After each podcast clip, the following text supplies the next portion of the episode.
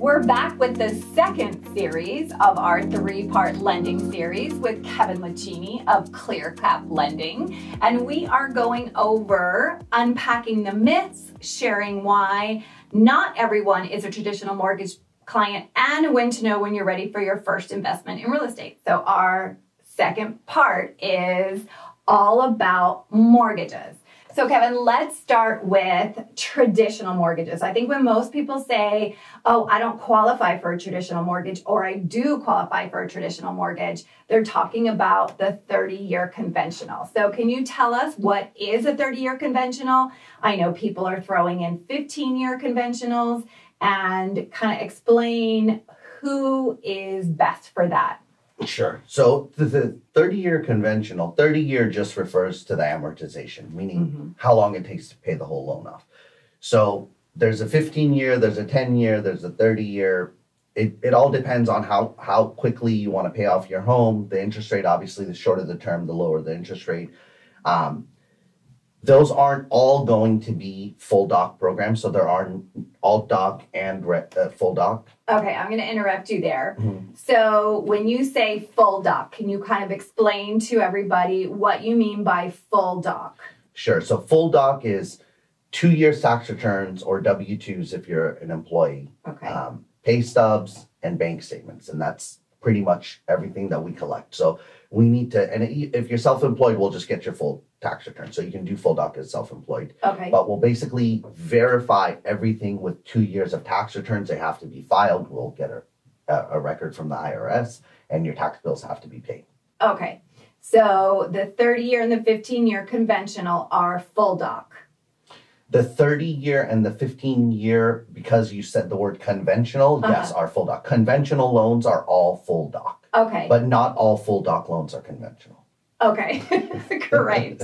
so when um, buyers are out there and they're getting pre-approved and they're going and i think most mortgage brokers or mortgage agents are going to say let's get you a conventional 30 year fixed because that's just what we hear about most of the time yeah. so is that for somebody who is a very stable W 2, gets paid once a month or twice a month, and has a lot of reserves?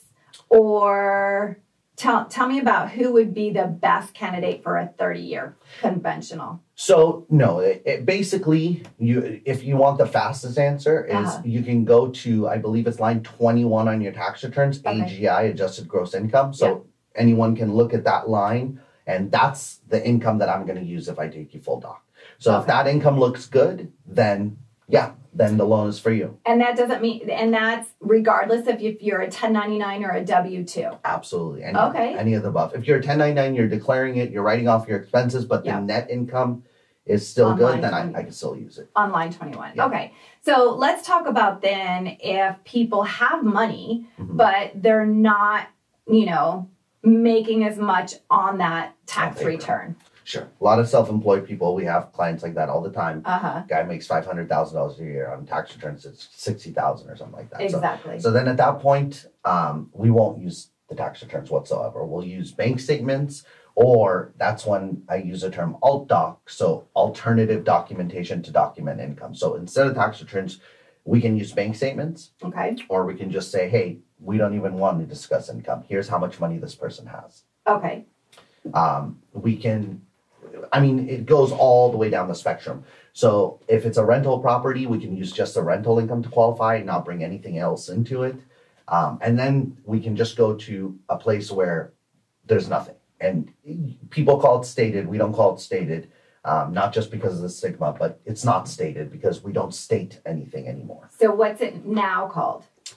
Um, each one has its own name, but it's not stated. Stated is you lie and say you have thirty thousand dollars a month. Okay. Our programs you don't put anything, so okay. it's different. And and specifically for that reason, it's we don't use stated programs because you're lying on paper. Okay. So obviously we don't want to be using that loan program. So there's no there's no documentation. Okay. So then let's talk a little bit. A lot of people are throwing around hard money. Mm-hmm. So when we have clients, and you know that the right now the real estate um, the whole spectrum is just so crazy, right? We have so many offers coming in, and as an agent working and representing buyers, I want to make sure that my offer stands out.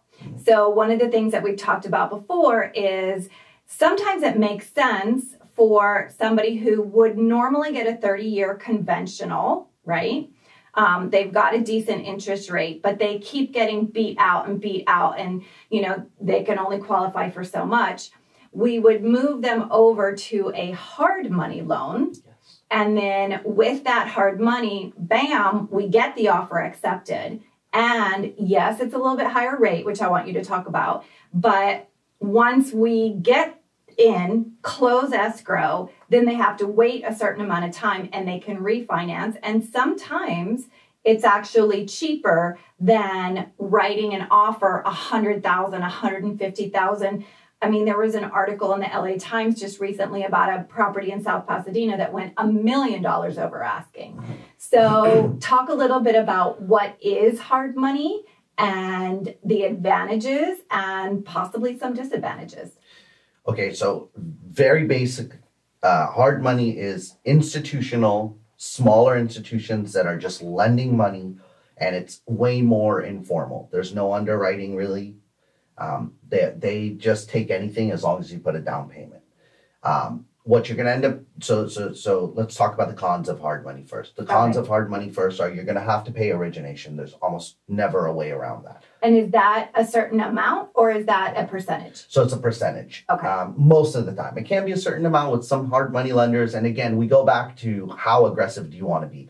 Yeah, I think the first loan I did for you guys, you guys Mhm. called me on Thursday. I had loan docs Friday. We funded Monday. Yes. That that had I think two points origination on it, and and it was in excess of ten percent interest rate. hmm Right, but got the deal We done. needed it. Yeah. Now, had you had called me and said, "Hey, I need loan docs on Monday. I want to fund fund by Friday," then the origination falls to one percent, and and you know probably under ten, just right under. And again, if you go two weeks out, so it depends. It- you really have to have what you want to have is you want to have a mortgage broker um, that just knows these programs Absolutely. and knows what you're trying to do and is communicating with the agent because e- exactly like you said you can end up overbidding for the house and we could have saved you that in, in the hard money and it would have been cheaper you know you pay 5000 in fees to avoid paying 25000 above asking Okay. um, so there's there's that aspect of it so one of the things you want to be careful with with hard money always is there's prepayment penalties with hard money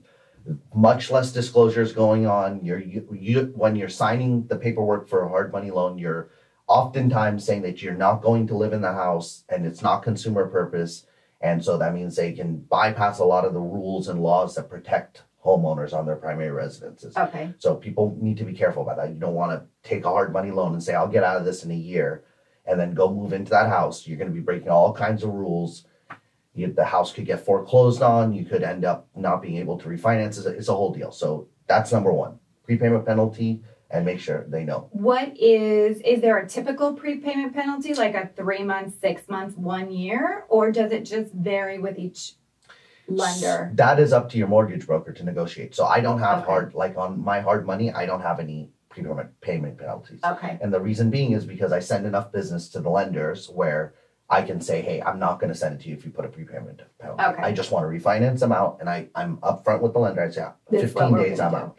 And so they'll they'll just charge what they need to make off of it up front. Everything's you know above board. We all know what we're doing, Yeah. and there's no surprises. Okay. Um, so y- it can usually a, a prepayment penalty shouldn't be on there, especially if you know you're refinancing out. Mhm. But if there is, it's typically six month or one year, and it goes with the the maturity of the loan. So if it's a one year loan, it's a one year prepay. It's usually one to two percent. Okay. Okay. Yeah. So, what else about hard money should our listeners know?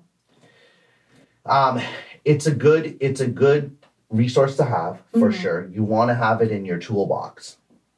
However, Mhm. there are some borrowers that I can close the loan faster with conventional than with hard money. And why is that? because the, it, so it, it's also what my capabilities are limited to what lenders I can go to. If someone comes in and it's like 620, 640 credit score, just kind of mid-grade income, we're just barely on the debt to income passing, Yep. and there's things that have to happen, pay off debt, and and it's it's a com- more complex, Complex. file. Mm-hmm. Now, then let's go alternatively. I have a client right now. I won't use her name, but you guys know who that person is. Um, she has a five percent back end DTI, makes a million dollars a year in pay stub income, eight credit score. Money's been in her bank account for six months. Well, I'm getting that loan closed in ten days. This it's gonna happen. Okay. So basically, it, it will all depend on on who that borrower is. And again, going back to my bag of tricks. Mhm. Typically, what I'll do in that situation is if she puts it in, she can put in an all cash offer or hard money offer. Yeah. I'll work both side to side. And then if it so happens that we have to close with the hard money, I'll flip the conventional finance to a delayed purchase Okay. and I can I can do it just a couple days later. I can close that. Okay. So we talked about the traditional or the conventional, right? The 30 year versus the 15 year fixed. And then, of course, there's the hard money. So, can you talk about um, a little bit about an FHA and a VA and who would be a good candidate for the FHA VA? VA by and far, yeah, easy. If you're a vet, the VA is the best loan for you. Mhm. There's no loan really better than a VA Okay. in terms of rate, fees, everything altogether. So that's simple. The FHA, everyone thinks it stands for first time homeowner. It's not. It's not first time homeowner. Um, so FHA is just, it's a conventional loan. It's exactly the same. The only difference is a, a government entity steps in and tells the investor that's giving the loan, Mhm. hey, if anything happens to this loan, whatever you don't collect back in the foreclosure, I'll pay you. Okay. And for that reason, that's why you pay mortgage insurance. So you're paying that mortgage insurance to the uh, Federal Housing Administration, Mhm. and they're collecting it for if there's a foreclosure for everyone. Now, where FHA is the best for is low credit. So when you have low credit and you go to conventional without the FHA insurance, what will Mhm. happen is the lender will jack the rate up because the risk is very high for them. hmm So they want a interest rate commensurate with that. Okay. Now, alternatively, on an FHA loan, they don't they don't move the rate up or down much for credit score. Why? Because the risk is built in. Okay. So if you have a 600 credit score, for instance, or a 590 credit score, Yep. well, your conventional loan rate is going to be six and a half percent, but your FHA rate is going to be 4.5 percent, and then you'll pay 0.85 mortgage insurance. Okay. So this is definitely the better, better one. Mhm. Okay.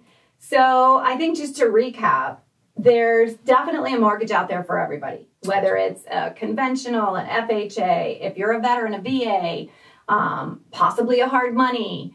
Um, there's definitely somebody, a, mortgage out there for every single person. Yeah, our minimum guidelines for to find a mortgage for someone is 18 and breathing. There's a mortgage. Perfect. So, yeah. I, I, I think that's a great way to end our podcast today. if you're 18 and breathing, contact us. Kevin and his team at ClearCap Lending can find a mortgage for you. Yeah. Awesome. Thanks for your time, Kevin. I appreciate it. Thank you. Okay.